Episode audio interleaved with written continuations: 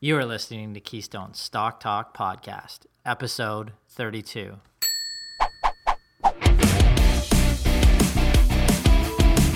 We have another busy show planned for you this week. We begin with a discussion of some unintended consequences relating an ongoing taxation issue regarding stock options. In our Your Stock, Our Take segment, we take a question from a listener about 10 Peaks Coffee Company. The symbol is TPK on the TSX, a unique BC based small cap which uses its proprietary process to decaffeinate premium green coffee. The company reported a strong second quarter this week.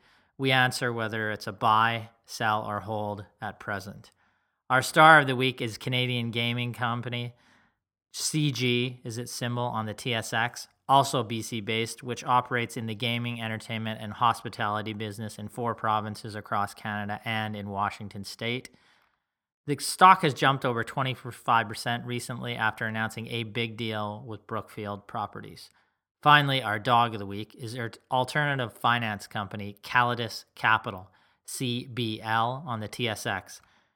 The company's shares are down 26% in the last seven trading days after the Wall Street Journal reported that at least four unnamed individuals have filed whistleblower complaints with the Ontario Securities Commission with allegations of fraud. If this is your first time listening, then thanks for stopping by. This podcast is produced every week and you, for your enjoyment, and show notes are found at www.keystocks.com. Come back often and feel free to add the podcast to your favorite RSS feeds or on iTunes. You can also follow us on Twitter at Keystocks and on Facebook. Now let's dig into the show. I would again like to welcome my co host, Keystone's senior equity analyst, a father of two, and a man who is so impressed with the crossover success of the McGregor Mayweather fight that he is proposing that I appear as a crossover analyst on the show Say Yes to the Dress because picking stocks and picking dresses have about the same in common as boxing and MMA. Mr. Aaron Dunn. I think you'd be a great judge on the show, but it has nothing to do with you being an analyst. I just think you you would know dresses well. You're quite you're quite the fashionista. Yes. Let's not get into that too much though. Now, can we talk a little bit about tax benefit, the tax benefit known as the stock option deduction? I'm going to talk a little bit about that and the unintended consequences surrounding uh, that policy. Now, at, at issue for the past several years is something called the stock option deduction. It's a tax break for employees that critics say benefits essentially fat cat wealthy corporate executives. According to the finance department in Canada, now keeping this perk intact will cost Ottawa a projected 840 million this year. Of course, this doesn't factor in any net benefits of the plan, which would include employee retention, etc. But the critics out there, um, including from the advocacy advocacy group Canadian for Tax Canadians for Tax Fairness, state um, why would we give more money to those who are already overpaid and extremely wealthy? Well, that comes from a particular slant. But the federal Liberal Party at one time actually agreed with this sentiment. As part of their 2015 campaign, they promised to, quote, target tax loopholes that particularly benefit Canada's top 1%.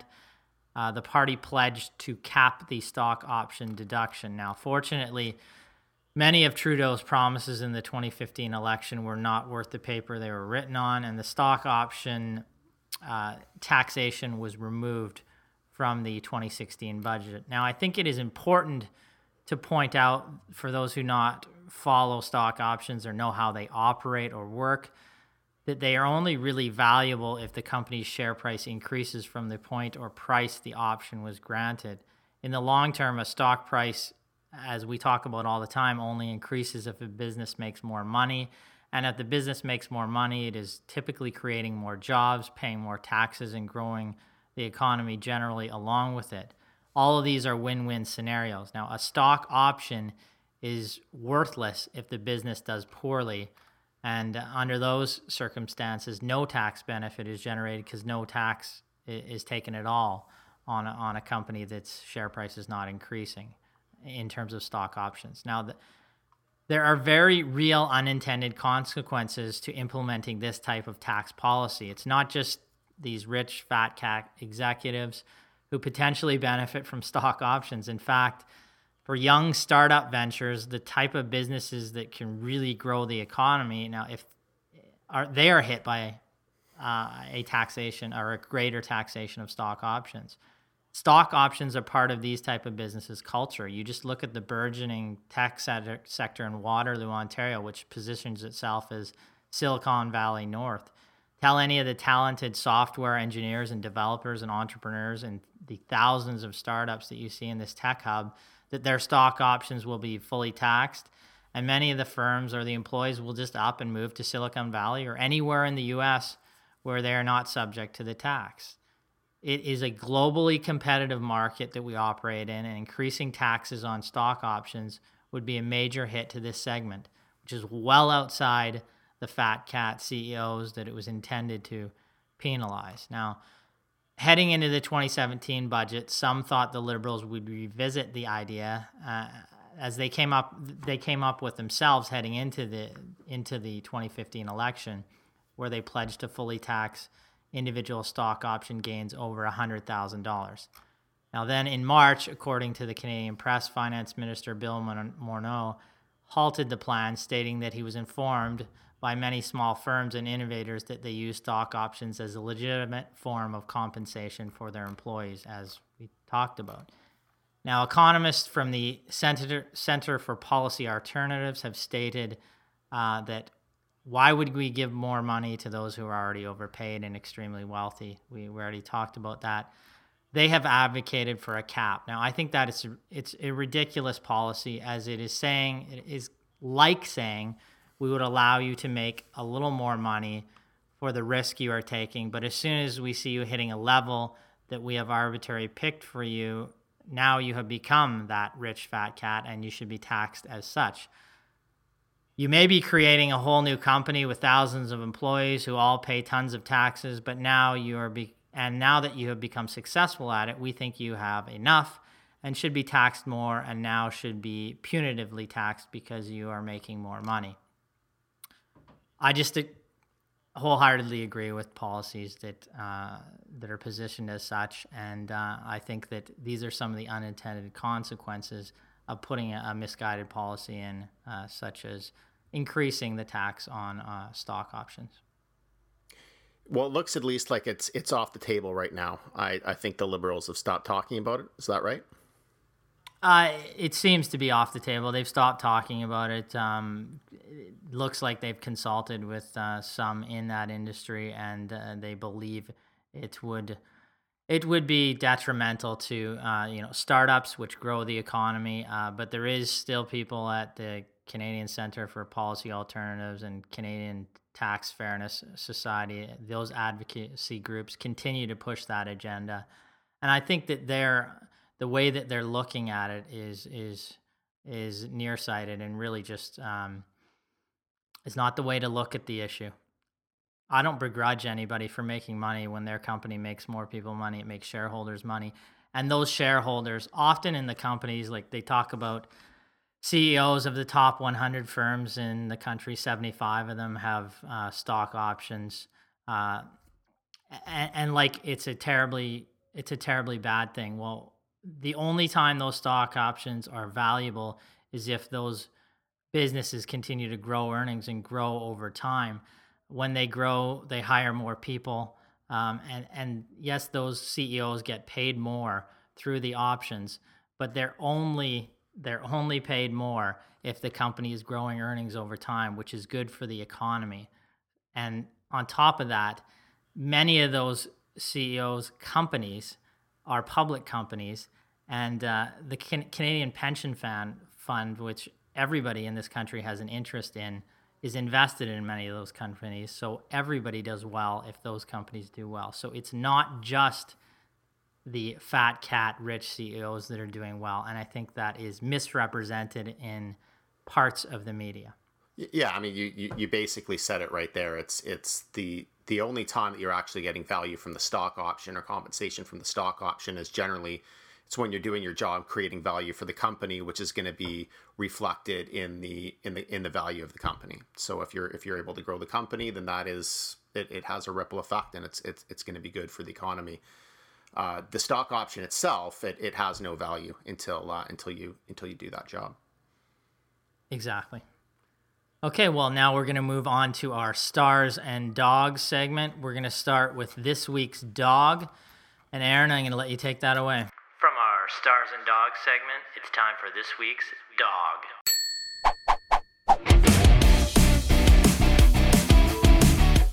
Sure. So this week's dog is Callidus Capital. The symbol is CBL on the Toronto Stock Exchange. It trades for just over $11 per share.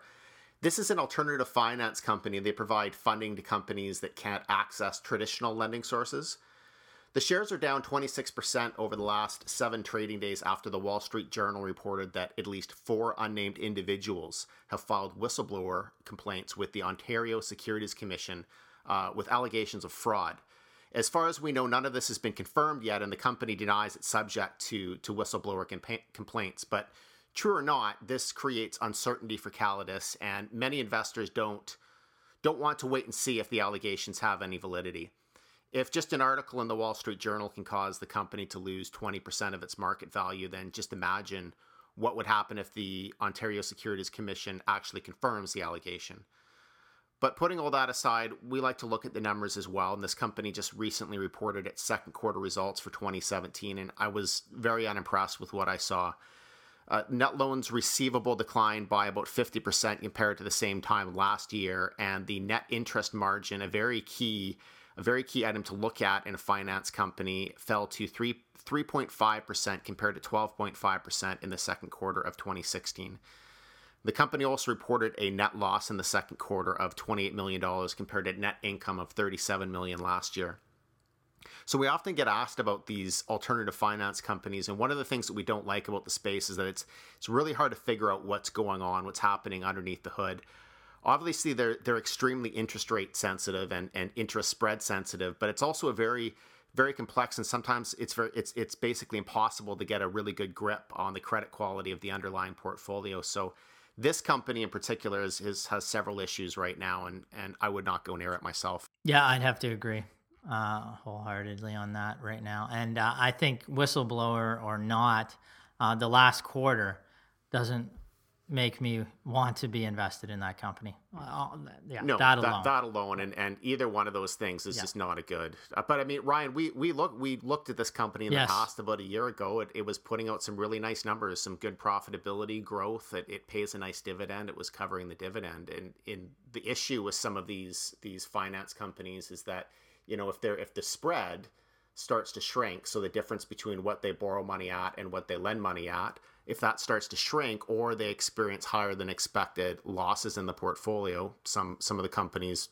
don't repay the loans, then the profitability can just it, it can disappear very quickly. Yeah, it comes down to the quality of the deals on the books, and if some drop off, you know, you can really see a uh, or if some aren't paying, uh, uh, you can really see a drop in terms of earnings, and, and that's what we saw in the last quarter. And there is therein lies the risk. Therein often lies the reason they trade at a discount on a price to cash flow or PE or whatever multiple you're looking at to the market. Often because there is a higher level of risk, and it's justifiably so. So we need to put a discount on those companies. It did look attractive when you valued it against the market, but in its segment, it probably uh, it just was priced more effectively because of the fact there's a higher level of risk there. So, in our Your Stock, Our Take segment, we have a question from Abigail uh, in Toronto. She talks about, or she asks us about 10 Peaks Coffee Company, TPK, on the TSX. It's an interesting company. We have looked at it a number of times uh, in, in our small cap research. The company owns all of the interest in the Swiss Water Decaffeination Company Limited. It is a premium green coffee decaffeinator located in Burnaby, BC. It also owns and operates Seaforth Supply Chain Solutions, a green coffee handling, storage, and business uh, business located in Metro Vancouver. So, what is Swiss Water decaffeinated coffee? Uh, well, Swiss Water employs the proprietary Swiss water process to decana- decaffeinate green coffee without the use of chemicals, leveraging science based systems and controls to produce amazing coffee that is 99.9% caffeine free. The funny thing is, I, I, I'm rare. I don't drink coffee, but I, I think a lot of people, Aaron, I, maybe you can confirm this to me. Many people drink coffee just for the caffeine. Uh, give yeah, your opinion I, I, on that? I drink coffee every almost every day, and I, I drink some decaffeinated coffee, but you know mostly I you know I like a cup of coffee in the morning, and it should have caffeine in it Yeah, for sure. yeah. One thing that I do love decaffeinated coffee for is that uh, as a coffee drinker, I do like the taste of coffee as well. So if I want to have one later in the day, I can I have the option of decaf. Yeah, there's certainly a market for decaffeinated coffee for sure, and some people love the taste of coffee, and, and if you can get the great taste there with the decaffeinated uh, and and done cleanly as this company does using no chemicals, I think there's definitely a market here, and they've proven out there is a market for their process, uh, the way they are doing it. Uh, but it is a timely question too from from uh, from Abigail as the company earned or just came out with their second quarter results this week. Uh, there was they were very strong results, uh, higher volumes, uh, boosted revenues for both the quarter and year to date. Uh, the revenues were up 21% in the quarter to 21.9 million. Net income was up 127% to 1.7 million. So tremendous growth uh, in terms of re- good growth in terms of revenue, strong growth in terms of income. That equated to around 19 cents per share in the quarter alone, up from 8 cents in the same period last year. Year to date, they've had 35 cents. That's for the six months of this year, up from 22 cents. Uh, if you look, we have looked at it, like I said, this company many times in the past. Uh, it is a BC based business, they're in our back door. Uh, it can be boom and bust on the earnings front from year to year as the business is subject to the whims of coffee pricing. For example, during the first half of this year, the New York C Arabica coffee futures price averaged around a hundred or a dollar thirty-eight U.S. per pound, compared to a dollar twenty-four per pound, in the first six months of 2016. However, the NYC was higher on average it, it has trended while this year it was higher on average the trend is what you really should look at in terms of this stock. It has trended downward in terms of price throughout 2017 this has had has a positive impact on the business contributing to higher year over year volumes. So when that new york c coffee price declines over a sustained period customers tend to add to their inventories or their customers will add to their inventories uh, as opposed to that, in 2016, sales orders declined when that New York C coffee price started rising as customers chose to consume inventories rather than build them. So, a sustained low price trend for coffee is good for business, the opposite is bad. Now, we the, the company came out with these tremendous earnings and the stock had a little bit of a move but it really hasn't done much since there and you know that's kind of it's very curious when you see a stock come out with tremendously strong earnings and there's not much of a move. So we have to look into the outlook or look forward on what we believe the company will do. So we looked into the company's outlook.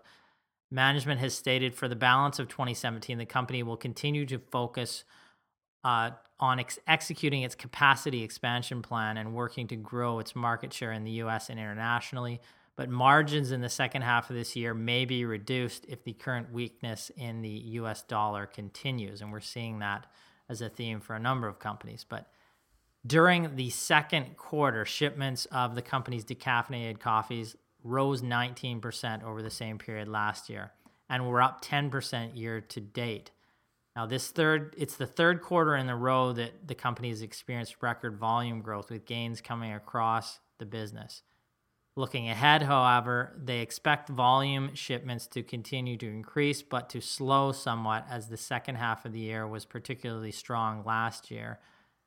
As a result, the company anticipates annual volumes will be up by between 3 and 7% over the same period last year. Well, if you look at in the first quarter, up 19%, uh, year to date, up 10%, but now they're only forecasting 3 to 7% growth over 2016 it suggests a weaker second half of the year. And the markets always look forward on companies, despite the fact that the price earnings multiple right now looks relatively good. It pays a solid dividend. It looks like the second half will be weaker than it was last year, and the market is holding off on bidding up the shares.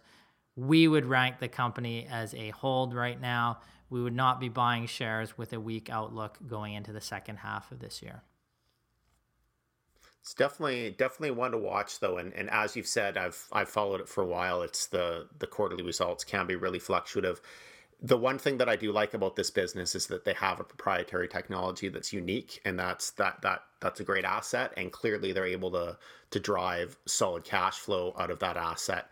If they could ever demonstrate that this type of performance, even I mean, this was an amazing quarter. They wouldn't have to grow at these levels, but where they could they could string together multiple successive quarters of of good performance and good growth with a solid outlook, then then this would be a company that that would be extremely interesting. Oh yeah, I mean if if this company had a that quarter and a solid growth outlook going into the second half of the year, this would be the type of business that we would look at buying. So, you know, and and, and net you, income wouldn't have to double; it could go up No. ten percent or twelve percent. That's right.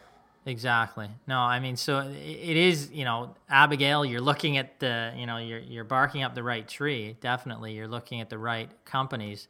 Uh, we just believe over the next six months, you may see some weaker results. If you're comfortable just get it, taking that dividend, which is over 4% right now, uh, and then looking for, and if you believe, if you have some special insight into where coffee prices are going next year, you know, it could be a decent entry point if you looked at it from that perspective just in the near term, it looks like a weaker second half of the year. So we would just hold and not be entering a new position, uh, would be our recommendation at this point. Now, in terms of the star, From our Stars and Dogs segment, it's time for this week's Star.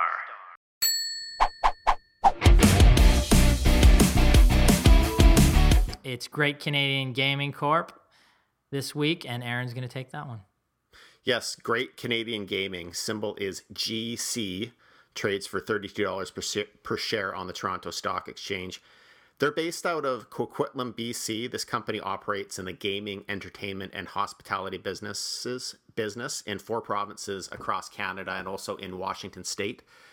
They own approximately 22 gaming properties, and that includes four racetracks and 14 casinos.